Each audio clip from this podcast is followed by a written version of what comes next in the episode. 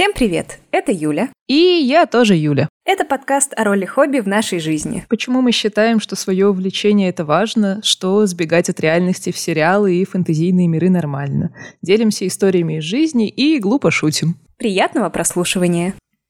И всем привет-привет! Привет! Мы снова с вами! Уи! Это новый выпуск подкаста «Эскапизм на окраине». Обязательно подписывайтесь на нас, ставьте лайки на Яндекс.Музыке и пишите ваши комментарии после прослушивания этого эпизода. Не только на Яндекс.Музыке, вообще на всех платформах, где вы нас слушаете, мы есть не только на Яндекс.Музыке. Конечно. Ставьте лайки там, где вы нас слушаете. И сегодня мы поговорим про коллекционирование. Та-дам! Вообще, это выпуск с историей. Мне нравится думать о нем как о выпуске с историей. Он должен был выйти еще перед предыдущим нашим последним выпуском, но выйдет после него. Предыдущий, если что, это Guilty Pleasure. Мы записывали этот эпизод, но что-то пошло не так, и мы его перезаписываем. И я считаю, что это сделало его только лучше. Да, он настоялся, как хорошее выдержанное вино. Которое некоторые люди тоже коллекционируют. На самом деле, когда мы только-только еще в первый самый раз договаривались записать этот эпизод, я была уверена, что «а о чем я вообще буду говорить?» Потому что «да что же я коллекционирую? У меня вроде бы нет никаких коллекций». Небольшой спойлер. Она составила список. Да, я, как всегда, составила список. И он огромный. Я коллекционирую огромное количество вещей. Колоссальное. Вот сколько вещей я коллекционирую. Я могу обложиться своими коллекциями, они займут э, довольно большое пространство в комнате, и я могу ангела делать, вот знаете, как этот снежный ангел, только из всех вещей, которые я коллекционирую. В общем, вот.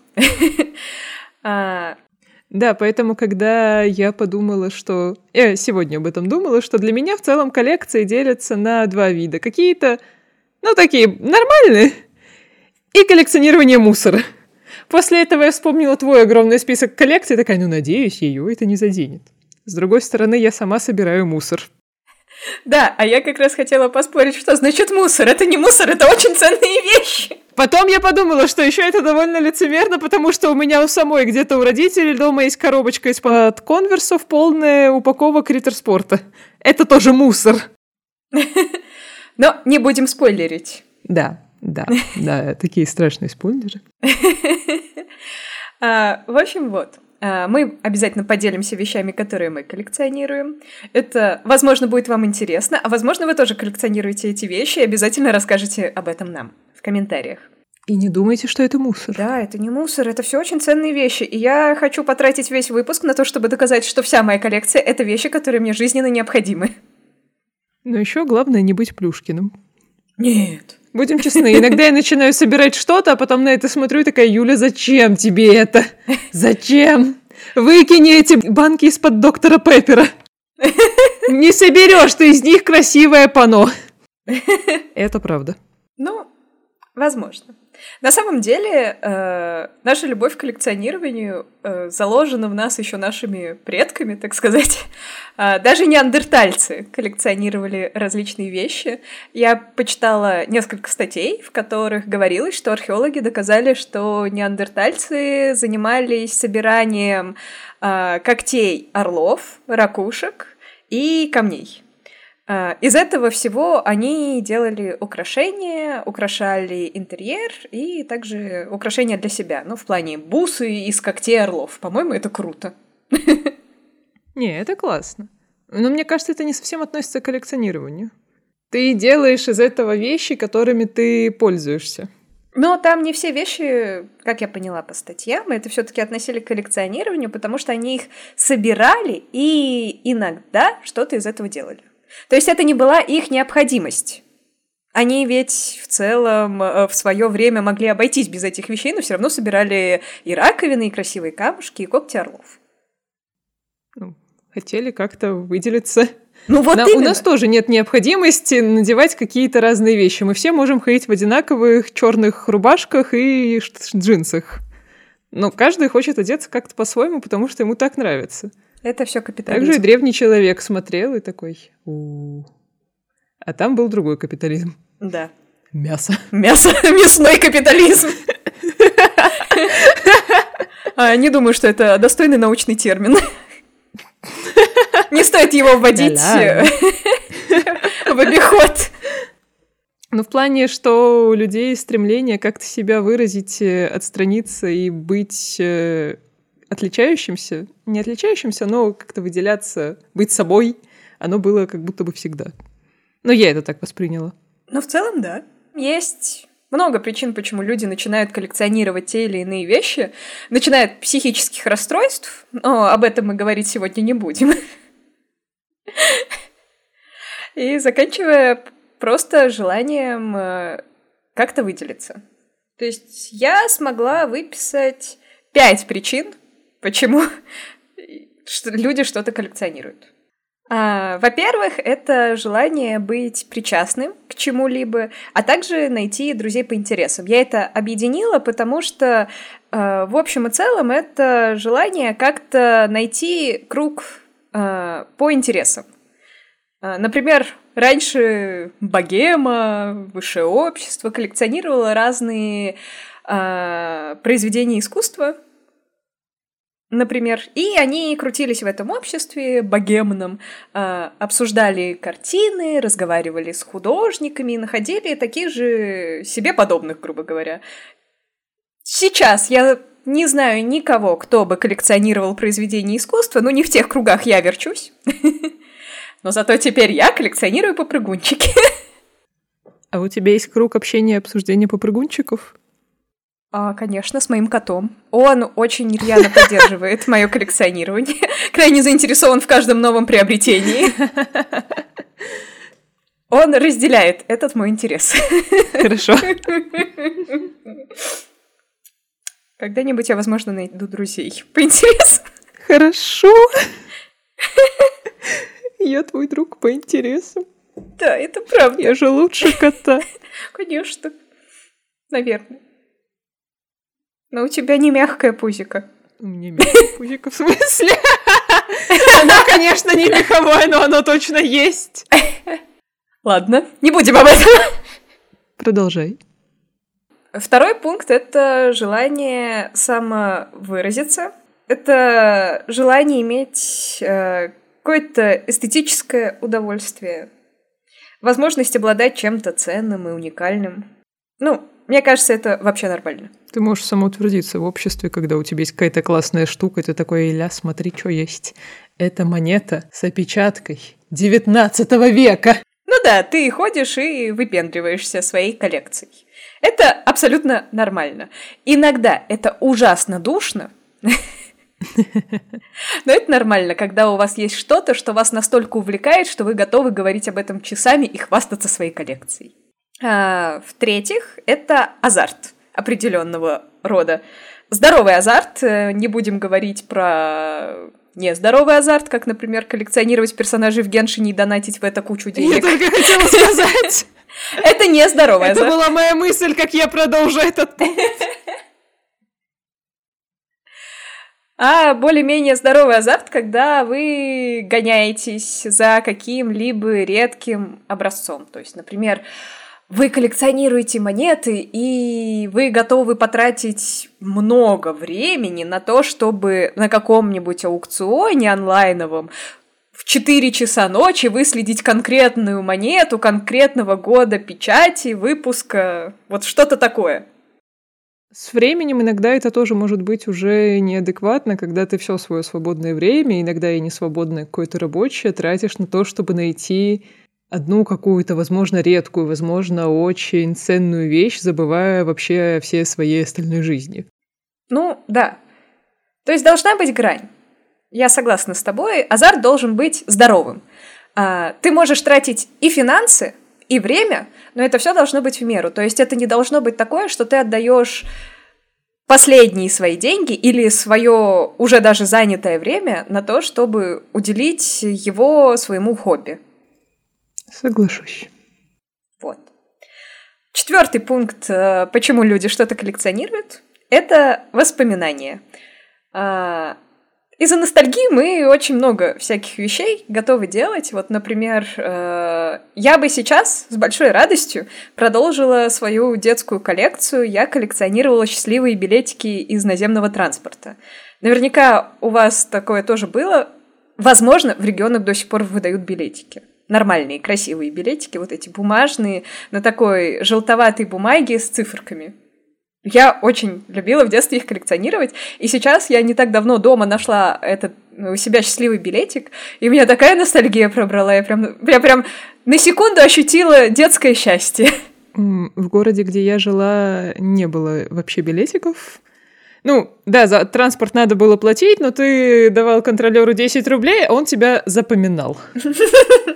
И поэтому каждый раз, когда я приезжала к бабушке, и мы ездили на трамваях, там были вот эти билеты, господи, как я была счастлива, это было так классно. Ну да. Но я их не собирала. Мне вообще, по-моему, ни разу не попадался какой-то счастливый билетик. Я всегда смотрела на эти цифры, по-разному пыталась их сложить, чтобы хоть как-то получить тот самый. Самые крутые билетики, которые у меня были, это когда у тебя повторяются числа. Там же, как считается суть счастливого билетика, там шесть цифр, и нужно, чтобы сумма первых трех и вторых трех цифр совпадала. Это считается счастливым билетиком. Но супер счастливое — это там, где у тебя еще и цифры одинаковые. Вот у меня два или три таких билетика где-то было. Если я их найду, я их обязательно сфотографирую и выложу в наш телеграм-канал. Но это если я их найду. Я не обещаю, что я их найду. И последний пункт – это возможность говорить, что ты дракон, который охраняет свои сокровища. Да, я выделила это в отдельный пункт, потому что это важно. Я считаю это самым ценным пунктом. Так и есть. Это самый важный пункт, вот. Больше ничего не важно, все остальное не имеет значения. Вот этот пункт самый важный. Ничто не важно, кроме драконов. Да. Если вы можете проявить своего внутреннего дракона через коллекционирование, это замечательно. Именно. Не убивайте в себе этого дракона. Не убивайте драконов. Они все-таки очень редкие создания. Если вы дракон, напишите мне. Питаю определенную слабость к рептилоидам. Я в этом призналась в предыдущем выпуске. Да, это правда. Да, я согласна со всеми этими пунктами и в целом... Большинство из моей немногочисленной коллекции относятся к каждому пункту. Конечно же, это самый первостепенный — это дракон. Но в целом все остальные пункты в коллекционировании, они тоже как-то участвуют. Даже если это фантики из, из шоколадок, я смотрю, и у меня есть воспоминания. Правда, самоутвердиться с помощью них я, конечно, не могу. Я бы... На самом деле коллекционирование разделила не так, как ты разделила на, поли... на крутые вещи и мусор, а на какие-то вещи для самоутверждения и которые guilty pleasure. Вот я бы так сделала. Потому что это не мусор. Я имела в виду не мусор, фу, зачем вы это собираете, выкиньте немедленно. А, типа, в принципе, для меня любое коллекционирование — это про удовольствие. То есть у тебя что-то есть, тебе что-то доставляет кайф, и ты такой... Я соберу это, я хочу, чтобы мне было хорошо, и мне нравится этим обладать. Но это может быть мусором. Это не значит, что это что-то плохое, и что от этого надо избавиться. Это объективно может быть мусором. Хорошо. То есть для меня коллекция — это в любом случае что-то ценное, что-то про значимость для человека и про приятные ощущения от этого. Я читала некоторые статьи про коллекционирование, и там периодически всплывала мысль, что типа вот я коллекционирую, чтобы самоутвердиться. И для меня это, честно говоря, прям странно. То есть тебе эти вещи не нравятся? Тебе нравится в них именно статус? А зачем оно? Просто для меня статус не имеет значения. Ну это для тебя статус не имеет значения, а для кого-то именно важно, как его... Ну да, я понимаю, что для кого-то это прям важно. Я это понимаю, но не принимаю. Ну, каждому свое, я считаю. Ну да, я не заставляю менять свое мировоззрение. Просто если коллекционирование доставляет вам удовольствие не от обладания какой-то вещью, а от того, как вас воспринимают люди через призму того, что вы это собираете, это тоже окей. Просто вы в этом находите вот такую ценность. Ценность не вещи, а ценность в отношении к вам. Ну, типа, это не для меня просто, но это окей. Поэтому один из пунктов — это самовыражение. То есть вы можете как самовыражаться, да, через то, что вы там коллекционируете My Little Pony, а можете самовыражаться через то, что люди думают о том, что вы собираете My Little Pony. Это у меня так есть. Есть. Что у меня есть? Что? У меня есть коллекция бирдекелей. Бирдекелей? Бирдекель.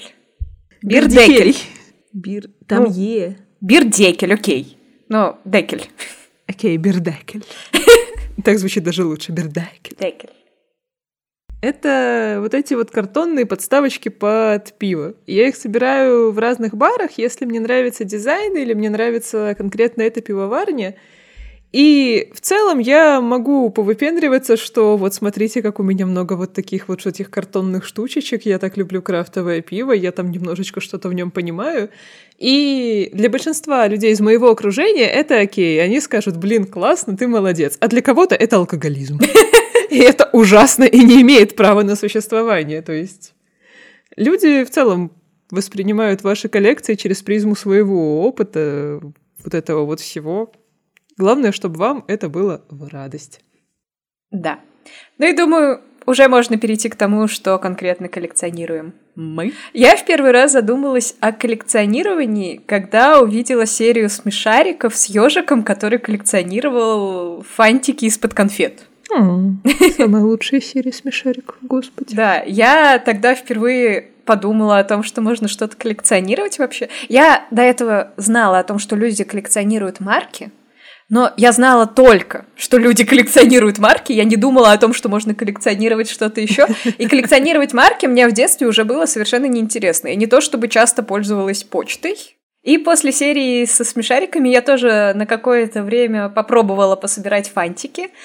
Но это продлилось очень недолго, потому что я, по-моему, посмотрела серию с ежиком где-то в декабре, и тогда же мама с работы приносила сладкие подарки, а в сладких подарках, если они когда-то у вас были, то вы точно знаете, там много разных конфет. Там по одной-две штуки, но прям дофига разных. И из-за того, что я так легко получала эти фантики новые, они для меня прям моментально обесценились, как с валютой. Фантиковая инфляция. Да. И э, сама ценность этих фантиков для меня просто отсутствовала. Поэтому я где-то пособирала от силы месяц эти фантики, а потом просто посмотрела на эту коллекцию и такая, это мусор. И я их все выкинула. Вот, это была моя самая первая коллекция. И максимально неудачная, потому что абсолютно неценная для меня. Дальше у меня уже была какая-то такая более осмысленная коллекция. Я собирала карманные календарики и наклейки. Собирание карманных календариков имеет название. И это название либо календристика, либо фило... Сейчас, секунду. Филотаймия. Вот. Это собирание маленьких карманных календариков. Мне их очень нравилось собирать, потому что, во-первых, их уже достать немножечко сложнее. Достать карманный календарик можно либо перед Новым годом, какой-нибудь красивый, тематический, либо уже как-то их прям выискивать в киосках, потому что вроде после Нового года карманные календарики уже не пользуются такой популярностью. Сейчас, мне кажется, они уже в целом не пользуются популярностью, потому что у всех есть телефоны. Но вот в нулевых... В нулевых, да. Они еще были прям в ходу. Я очень любила собирать календарики с символами года. Мне кажется, я собирала календарики на протяжении нескольких лет. Двух-трех точно. И, ну, конечно, в разрезе двенадцати этих животных китайского календаря это ничто. Но у меня была серия календарей с конкретными символами года. Я уже не вспомню, какие именно это были. Как будто бы кролик... Ну, кролик, кот и какие-то еще. Не помню. Ну, очевидно, ближайшие к этому году, правильно? Вот. Но впоследствии мне надоело коллекционировать календарики. Плюс ценность, опять-таки, для меня утратилась, потому что в какой-то момент календариков стало слишком много. То есть я помню, что когда я начинала коллекционировать календарики, ты приходил в книжный магазин, и там было максимум где-то три-четыре разных э, календарика с разной обложкой, а потом их как-то стало настолько много, что, во-первых, глаза разбегаются, а во-вторых, ну, из-за большого выбора теряется ценность вещи. на мой взгляд. Ну и эту коллекцию я тоже выкинула. С наклейками все было немного прозаичнее, я их коллекционировала достаточно долго, но я не знаю почему. Я коллекционировала, и, естественно, все коллекции, они должны быть как-то красивые, они, должны, они у меня были в альбоме. Я не знаю, почему мой детский мозг не смог додуматься, чтобы просто листы с наклейками вставлять в альбомы. Я отклеивала все эти наклейки и приклеивала их на листы альбома. Обожаю эту историю. Соответственно, эти наклейки уже были все использованы, и их место было только вот в этом альбоме. Больше их использовать никогда нельзя было. Со временем эта коллекция тоже потеряла для меня ценность. У меня тоже была коллекция наклеек. Я их не клеила. Она хоть и говорит «наклейка», «наклейка меня». Я их не клеила. Я... У меня был маленький фотоальбом. В основном все листы наклеек, они были размера а пять, либо такие длинные, вытянутые, ну, такой uh-huh. не формат. И я их просто вставляла вместо фотографии в этот фотоальбом. Ну вот да, но это же сути... гениально. Да, наверное, мы все так делали. Я не знаю, я приклеивала. Где вы все были? Все такие умные. В моем детстве. У меня, видимо, ай кью не доставало до того, чтобы додуматься, что лист можно вставить куда-то. Да нет же, просто дело в том, что я эти наклейки все равно в основном тоже не использовала. Да, некоторые я куда-то клеила, у меня был альбом для дисков, то есть диски, которые не покупались, а записывались на какую-то пустую болванку, у меня для них был отдельный альбом. Я его обклеила наклейками, некоторые тетради, но по сути у меня был гигантский фотоальбом с кучей наклеек, которые я никогда не использовала. Я не помню даже, какая у него судьба. Либо я отдала его соседской девочке, ну... сестре моей подруги, она была маленькая, либо его просто выкинули. Ну, то есть, по сути, то же самое, что ты их вклеивала. Ну, в целом, да. У них не было дальнейшего будущего. У меня самые ценные, наверное... Точнее, не самые ценные, а самые странно приобретенные были это наклейки с «Сумерками». Потому что я помню, что когда только-только фильм по «Сумеркам» вышел, я его хейтила дико. Сейчас-то это одно из моих guilty pleasure. Но когда он только-только вышел, все по нему тащились, а так как я была не такая, как все, я его не любила. Но что может быть более таким, как все, как не любить «Сумерки»? Да, в целом было два лагеря. Ну вот типа да, ты либо любишь «Сумерки», либо не любишь «Сумерки». Либо ты любишь «Сумерки». Ну да, но я все равно купила эти наклейки, потому что к нам прям в школу приехала палатка. Я не уверена, что это вообще нормально и законно. Но типа у нас прям в школьном коридоре стоял ларек со всякой мелочью. У нас в началке, по-моему, такое было. Там в раз в неделю что-то продавали. Нам, нам это очень нравилось. Я не знаю, насколько это законно. Там продавали всякую канцелярию для школы, ну и по мелочи. Типа тоже наклеек, но такое было только в начальной школе. Ну вот у нас тоже такое было, а потом нашего директора посадили. Мне кажется, поэтому это не совсем законно было. Ну не факт, что это связанные вещи. Конечно, нет. Наверное. Ну, в плане... Это когнитивное искажение. Я понимаю, да. Ладно. А, также в детстве у меня было немного странное э, хобби. А я коллекционировала бабочек. Мертвых засушенных бабочек. Но особенность странности этого была в том, что я не ходила в музей и не покупала высушенные красивые образцы бабочек. Я сама ловила бабочек и высушивала их. Вот. Я научилась красиво высушивать этих бабочек, чтобы у них крылышки были расправленные. Венцом моей коллекции была какая-то красивейшая лесная бабочка. Я не знаю, почему лесная, просто я ее называю лесной. Я понятия не имею, как она нормально называется. Я гуглила, есть действительно вид лесных бабочек. Для человека, который вырос в степи, где деревья не были выше третьего этажа, в основном были, по-моему, стрекозы и очень мало бабочек, для меня было прям открытием, что есть лесные бабочки, что у бабочек есть такие подвиды. Но у меня просто дача рядом с лесом, Поэтому, в целом, лесная бабочка могла к нам залететь. Она залетела на свою беду. Она была невероятно красивая. Она была черная, с красными полосочками и какими-то белыми пятнышками. Она была такая красивая. Я так бережно ее ловила и убивала. Я так бережно ее ловила и высушивала. Слово «высушила» мне нравится больше, чем «убивала». Оно какое-то такое более отстраненное. Вот этим я занималась, и у этого тоже есть название. Это называется липидоптерология. Вот, птерология. Как птеродактиль. Ну, еще в детстве из того, что я коллекционировала, это были музыкальные диски. Эта коллекция у меня до сих пор осталась.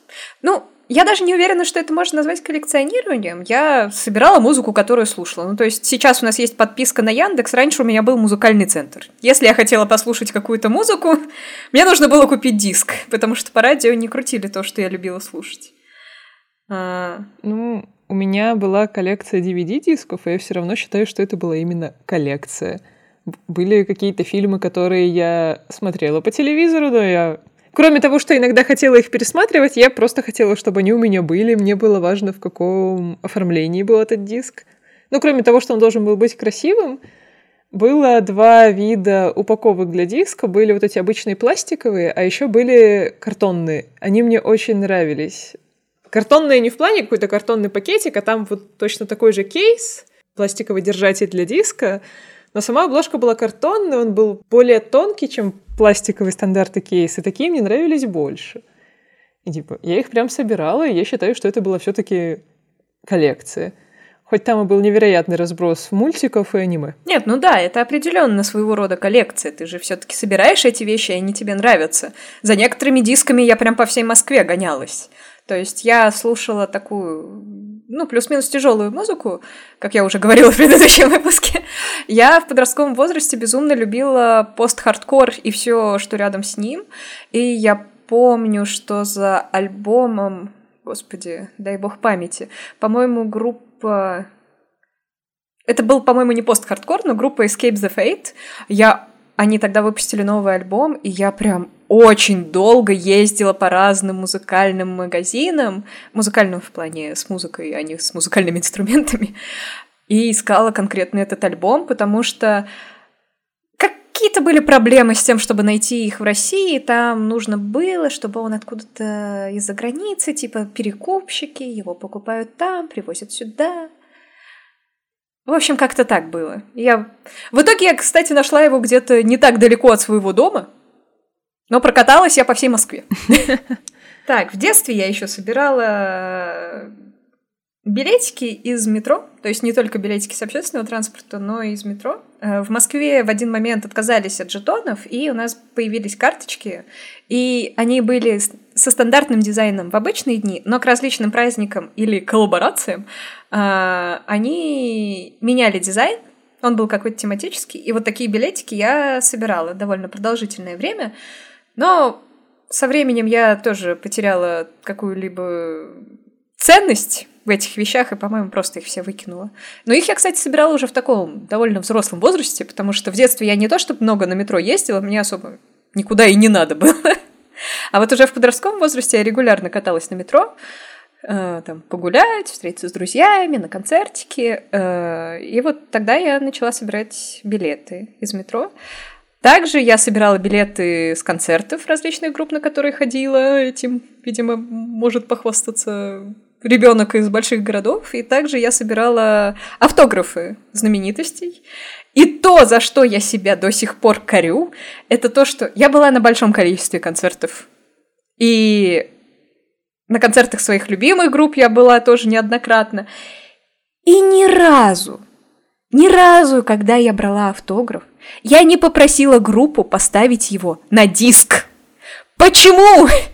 Я просила их расписаться в блокноте, я просила их расписаться на билете, иногда хотя бы на билете мне хватало мозгов додуматься, но никогда я не брала диск, не просила группу расписаться на нем. Почему? Я не знаю. Самое обидное, что только было в моей жизни, я была на концерте группы Slot, и я купила э, альбом непосредственно на их автограф-сессии.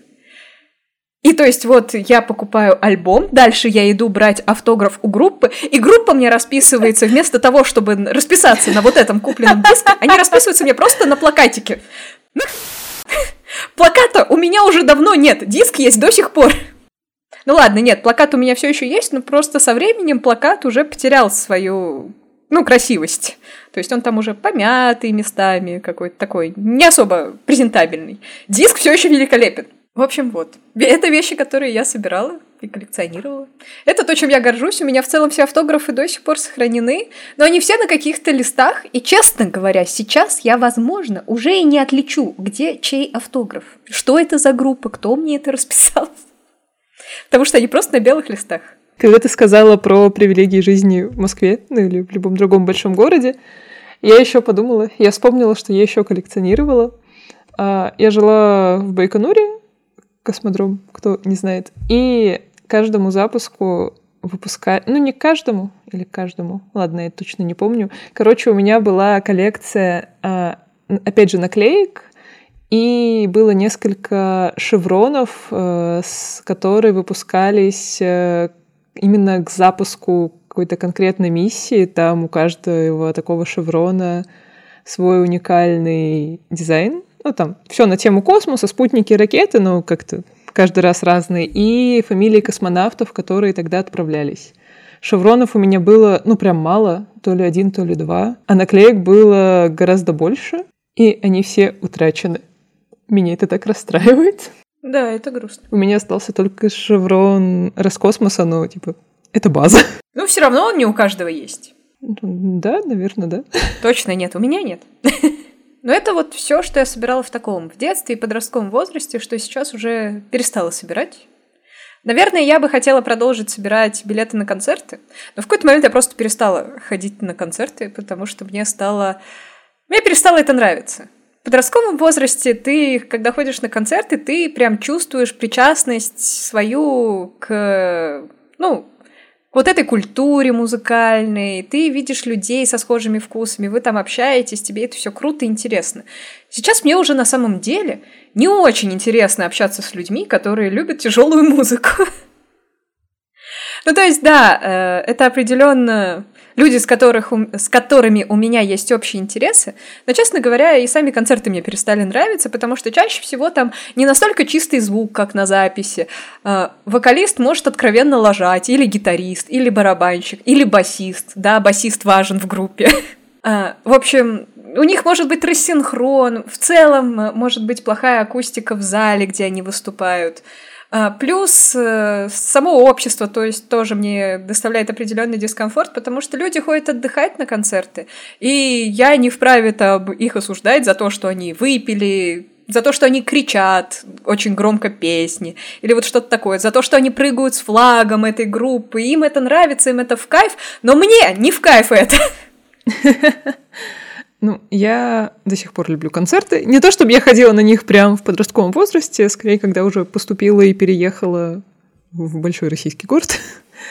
Мне они до сих пор нравятся. Мне как раз... Я хожу на концерты не ради музыки. То есть я иногда тоже замечаю, что они там как-то лажают и что-то не так, но... Мне нравится в целом само по себе живое выступление, вот эта вот вся атмосфера. Плюс, возможно, еще дело в группах, на которые я хожу. Но, например, когда я ходила на концерт Animal Jazz, там всегда все очень лампово. И на последнем концерте, на котором я была, было прям здорово. Это был, наверное, самый лучший их концерт, на который я сходила. Там было очень уютно, мы какие-то шарики запускали... Было прям здорово, вот это взаимодействие с людьми, оно классное. На концертах каких-то, ну, например, тот же «Анакондас», например, такого не было, но туда я хожу, ходила и с другой целью. Периодично, периодически я хочу сходить на концерт чисто, чтобы как раз-таки поорать. Типа легальный способ наораться, возможно, послэмиться, как-то агрессивно себя повести в обществе. Типа вот это мне прям иногда бывает нужно. И мне кажется, что культура вот этих вот бумажных билетов, она еще сама по себе сейчас медленно умирает. Ну, и не только из-за диджитализации, но еще и из-за ковида. Потому что, когда начался ковид, концерты потом все равно стали проводить, но поэтому большинство билетов было уже в основном онлайн. И вот эти все концертные кассы, их стало гораздо меньше. Я, по-моему, даже приезжала в один из клубов, где проходил концерт, и бумажных билетов на эту группу не было в принципе. Ну, на самом деле, я согласна. Я последний раз была на концерте этим летом. Нет, уже, получается, прошедшим летом. А, в общем, летом две тысячи двадцать третьего года. А, и у меня не было физического билета, я покупала билеты онлайн. И в целом я думала, что крайне удобно иметь электронный билет, потому что когда у тебя физически этот билет, единственный его экземпляр, тебе прям очень важно, во-первых, не потерять его, во-вторых, не повредить его, в-третьих, не забыть его. Да. А еще бывает такое, что... Ну, ты не можешь пойти на концерт. Я, например, очень хотела сходить на акустический концерт э, Алая Ли, э, Оли Маркес, но я о нем забыла, и в итоге, когда была, собственно, дата концерта, я о нем вспомнила за пару дней, такая, блин, да у меня уже другие планы, от которых я, в принципе, не могу отказаться. И продать электронный билет было гораздо проще, чем бумажный. Ну вот да, чтобы продать бумажный билет, тебе нужно договариваться с человеком, там, ехать да. к нему, или, ну, договариваться о каком-то месте, где вы встретитесь, и, отдадите, и ты отдашь ему билет. А так ты просто ему дай денег на билет. Да, типа это все гораздо проще. Ну, в общем, да.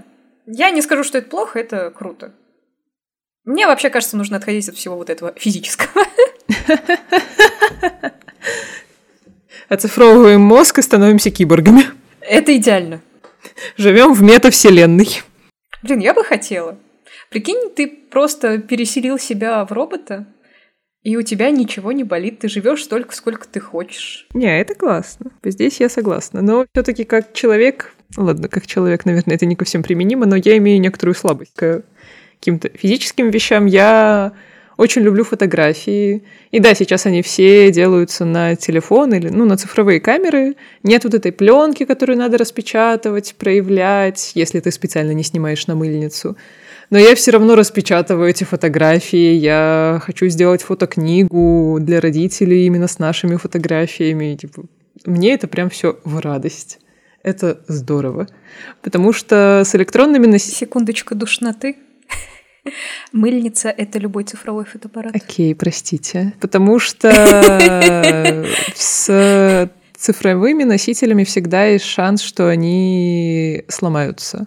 У меня так обвалилась часть... Я не знаю, каких-то штук внутри жесткого диска, мне объясняли, я ничего не помню, у меня часть данных с него просто утеряна. И всегда есть шанс, что у тебя кончится место на сервере, как у меня, оказывается, кончилась память в Google Фото в облаке, и у меня туда перестали сохраняться фотографии, и сейчас там нет довольно большой их части. И типа ты всегда можешь их потерять. Поэтому какие-то прям важные, хорошие для меня я все равно печатаю. Их на самом деле выходит не так много, но они все что-то значат. И теперь я могу перейти к тому, что я коллекционировала не в детстве, а что я коллекционирую до сих пор. И это список из одиннадцати пунктов. Вот. Да. У тебя есть что-то, что ты коллекционировала еще в детстве? Да нет, в целом... Всегда я что-то дополняла, что ты говоришь, и, по-моему, это были все мои коллекции. По наклейке, диски, и все. И бирдекели. Но это не в детстве. Да, хорошо, что это не в детстве, да. В смысле, ты спросила именно про детство. Да, хорошо, ладно. Сейчас у меня тоже... У меня есть вещи, которые я собираю, и их тоже не так много. Фотографии, именно распечатанные бирдекели. И я очень люблю собирать книги. Не просто все книги, которые я вижу, хотя я очень люблю книги, а если мне нравится какая-то история, и она есть прям в классном дизайне, который мне нравится, я хочу его. Иногда бывает такое, что у меня уже есть книга, но я вижу ее в новом оформлении, это оформление гораздо лучше, она очень красивая, стильная, и я такая, я хочу эту книгу. Мне плевать, что она у меня уже есть, она некрасивая, хочу красивую. Так у меня есть «Над пропастью во ржи». У меня был вот этот обычный покетбук, черно-оранжевый такой. Потом я увидела красивую, обшитую, с золотым тиснением. Я такая, господи, это мне же надо. Мне подарили на день рождения. И типа, такое у меня бывает. Да, у меня тоже такое бывает. Ты была свидетелем этой истории. Рассказываю. Я люблю Макса Фрая. Мне очень нравятся ее истории про Макса Фрая, соответственно. И я давно уже собираю книжки в определенном оформлении. И так случилось, что уже несколько лет книги переиздаются в других разных оформлениях. И у меня была неполная коллекция первого э, как там, акта? Цикла. Цикл, вот. В общем, «Лабиринты Еха» у меня были не все книги, а «Сновидения» и «Хроники Еха» у меня так вообще не было ни одной книги. И этой, в конце этой осени, в начале этой зимы я такая, чёрт, этих книг скоро не будет вообще. Мне срочно нужно купить два с половиной цикла книг. Вот. И я потратила довольно-таки много времени и много денег на то, чтобы купить эти книги. Я сначала пыталась найти конкретные книги, которые я хочу. Я очень хотела «Ворону на мосту». Это история про сэра Шурфа Лонли-Локли. Но потом я... Я очень долго пыталась ее найти, и Юля очень пыталась долго мне помочь найти эту это книгу. Правда. Мы буквально прям мониторили Авито день и ночь, но эта книга как только появлялась, тогда же ее уже кто-то покупал. Это была какая-то магия. Это тоже правда. И да. И в итоге я решила, что черт с ним, я просто нашла мужчину, который продавал прям сразу все три цикла. Я попросила купить только два, то есть я купила «Хроники» и «Сновидения Еха». Вот. Потратила на это достаточно денег, но теперь у меня есть все книги Макса Фрая в нужном мне оформлении. Я довольна. А это главное. У меня тоже есть история, как я однажды охотилась за одной книгой. Мне еще с детства нравится очень российский писатель Эдуард Веркин. Я не читала другие его произведения, но его цикл «Хроника страны мечты» — это прям... Я обожаю эту историю. Мне нравится этот мир, мне нравится, как он работает. И в детстве я совершенно случайно, она у меня вся собиралась в одном оформлении. Ну как, нет. Самая, самая первая книга, которую я прочитала из, хроника, из «Хроник», она была четвертой. Я ее читала с мыслью, кажется, это не начало. Как будто бы я что-то упускаю. И, ну, в целом, каждый раз, когда мы приезжали к бабушке, я там ходила по книжным, там я увидела другие книги из цикла.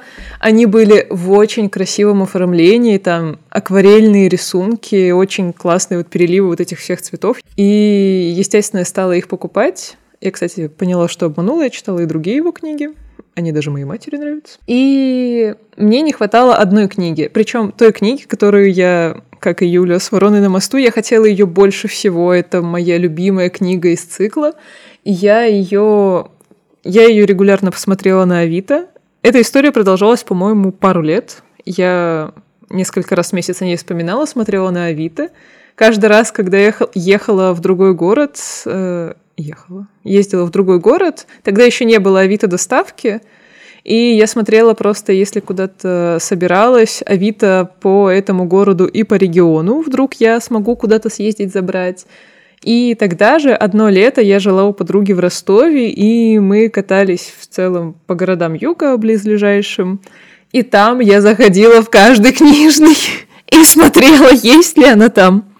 В одном она даже числилась, но я так ее и не нашла. В итоге я купила ее в том городе, в котором на тот момент жила. Я очень рада, что это случилось. Да, вот когда так долго гоняешься за чем-то, и потом это наконец получаешь, это на самом деле неописуемое удовольствие. То есть я, когда уже держала эту «Ворону на мосту», даже купленную оптом, грубо говоря, я была так счастлива. Я просто ее держала, гладила обложечку, листала странички. Такая, да, ты теперь моя. У меня в целом так происходит со многими книгами, потому что я просто очень люблю книги. Я хочу, чтобы у меня была своя библиотека, и книги — это действительно то, что я прям собираю. Хорошие, на мой вкус, книги. И ты даже, когда мне подарила на этот год Алана Мура, господи, я просто сидела, я гладила обложку, я ее перелистывала, я ее понюхала. Да. Просто в какой-то момент я очень давно хотела эту книгу, и я ее регулярно вносила в виш-лист, и в какой-то момент мне как будто бы стало принципиально, чтобы я не купила ее сама. Она несколько лет подряд была в моем виш-листе, и я уже такая: я добью вас, вы мне ее подарите.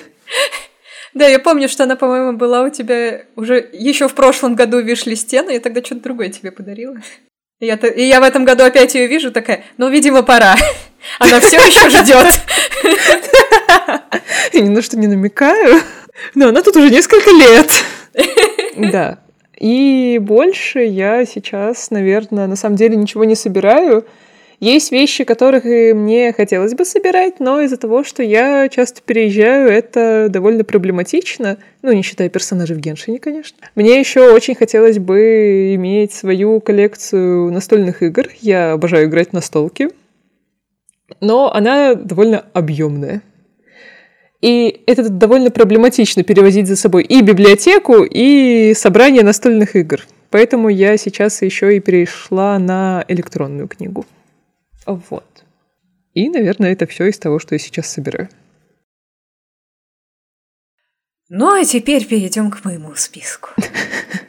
Вы готовы, дети? Да, капитан! Я не слышу! Так точно, капитан! О, кто проживает на дне океана? Юля со своей коллекцией. На дне морального океана? Да. А, так вот, что я собираю?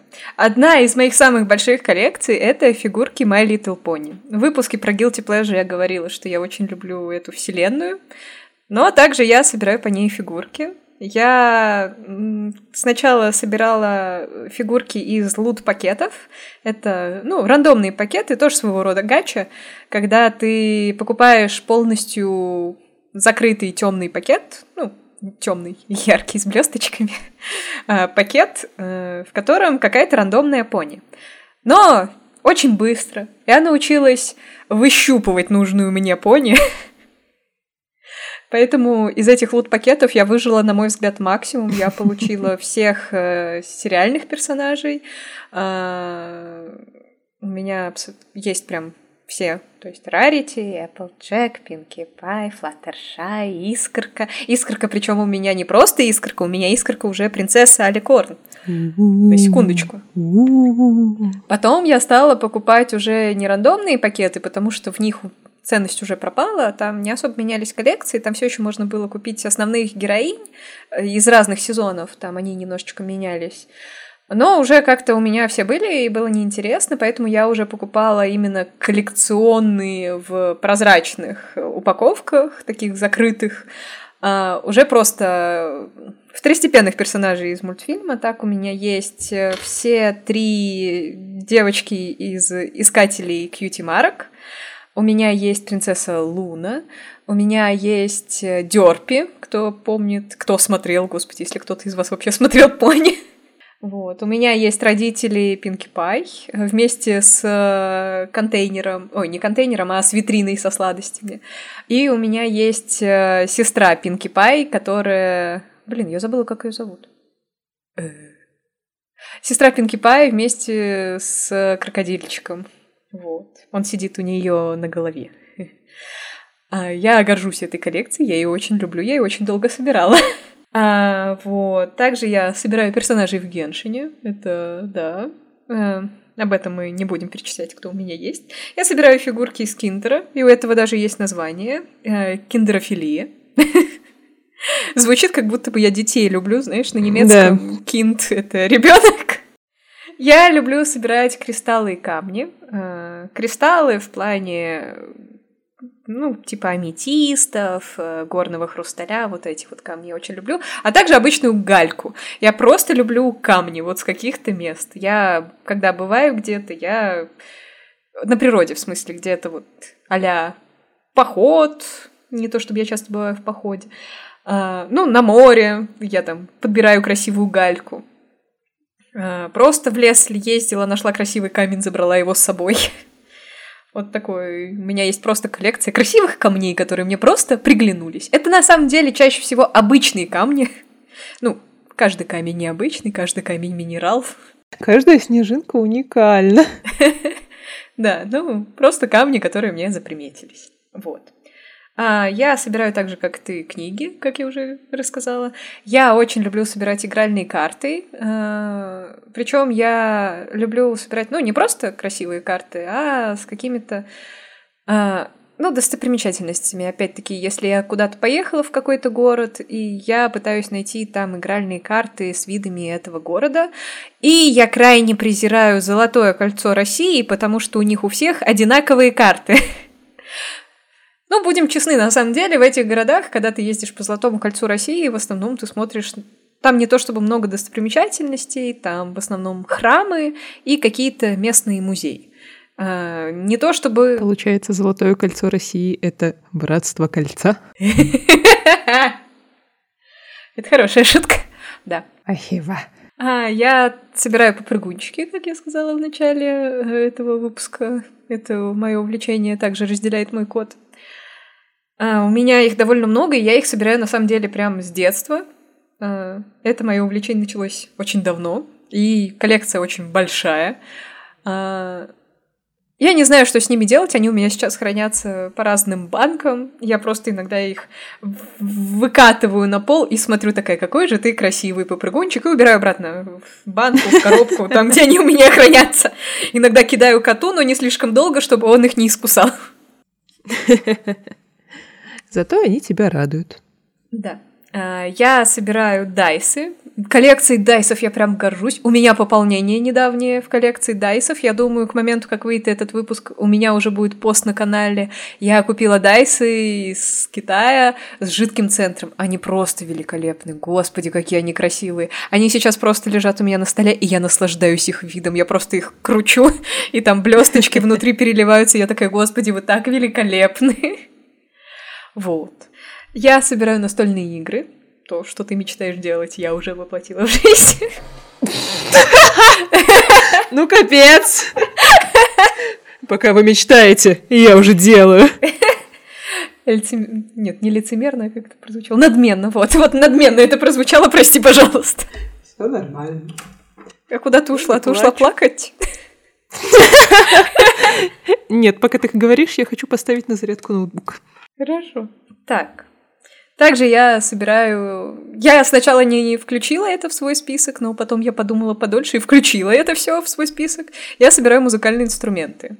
У меня довольно много музыкальных инструментов. Не на всех я умею играть. У меня есть флейта, на которой я совершенно не умею играть. Я даже правильно дуть в нее не умею. Будем честны, но она у меня есть. Это был просто какой-то спонтанный порыв купить себе флейту, научиться на ней играть. Я ее купила, поучилась дуть и такая, а мне не нравится. Да. В целом, я плюс-минус что-то умею обычно играть на инструментах, которые себе покупаю, или хотя бы уделяю какое-то время, чтобы поучиться базе, а потом забиваю. Ну да, у меня в коллекции где-то... В прошлый раз мы с тобой считали порядка восьми-девяти музыкальных инструментов различных.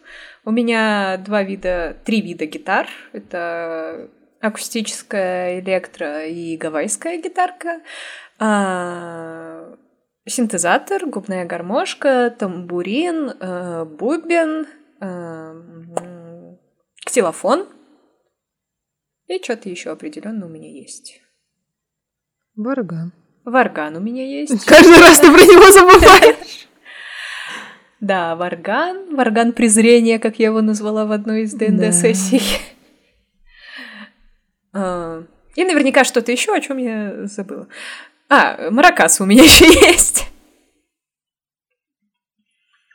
Вот.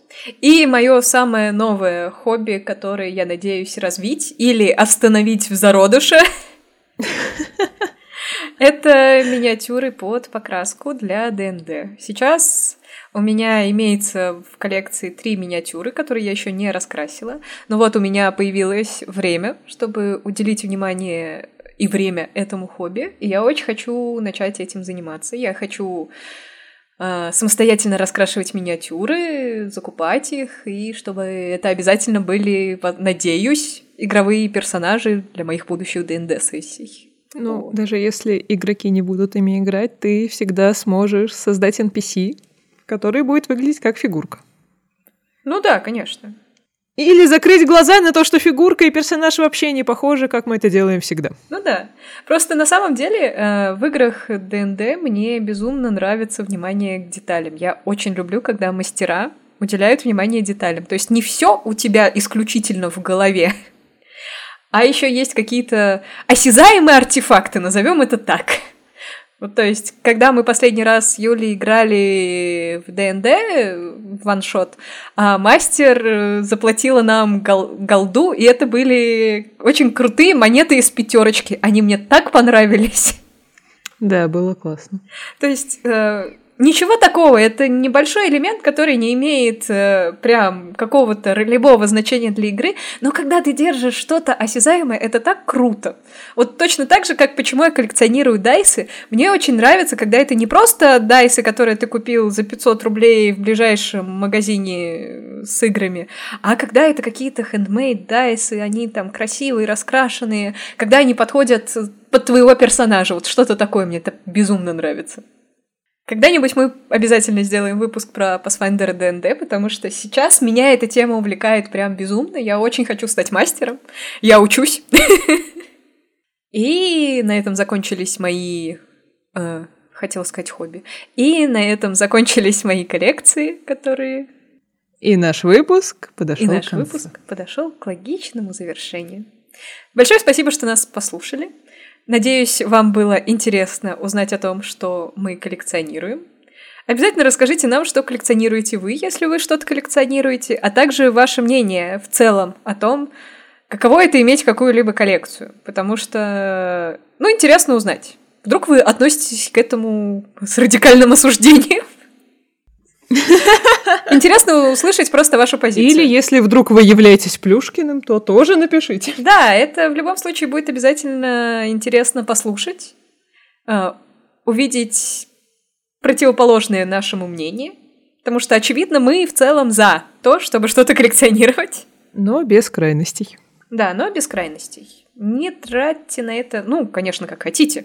Это ваша жизнь, и вам решать, как на что ее потратить. И... Пора прощаться. Пока-пока. Да, пока. Над подкастом работали Юлия Семенова и Юлия Ишмурзина. Всем пока!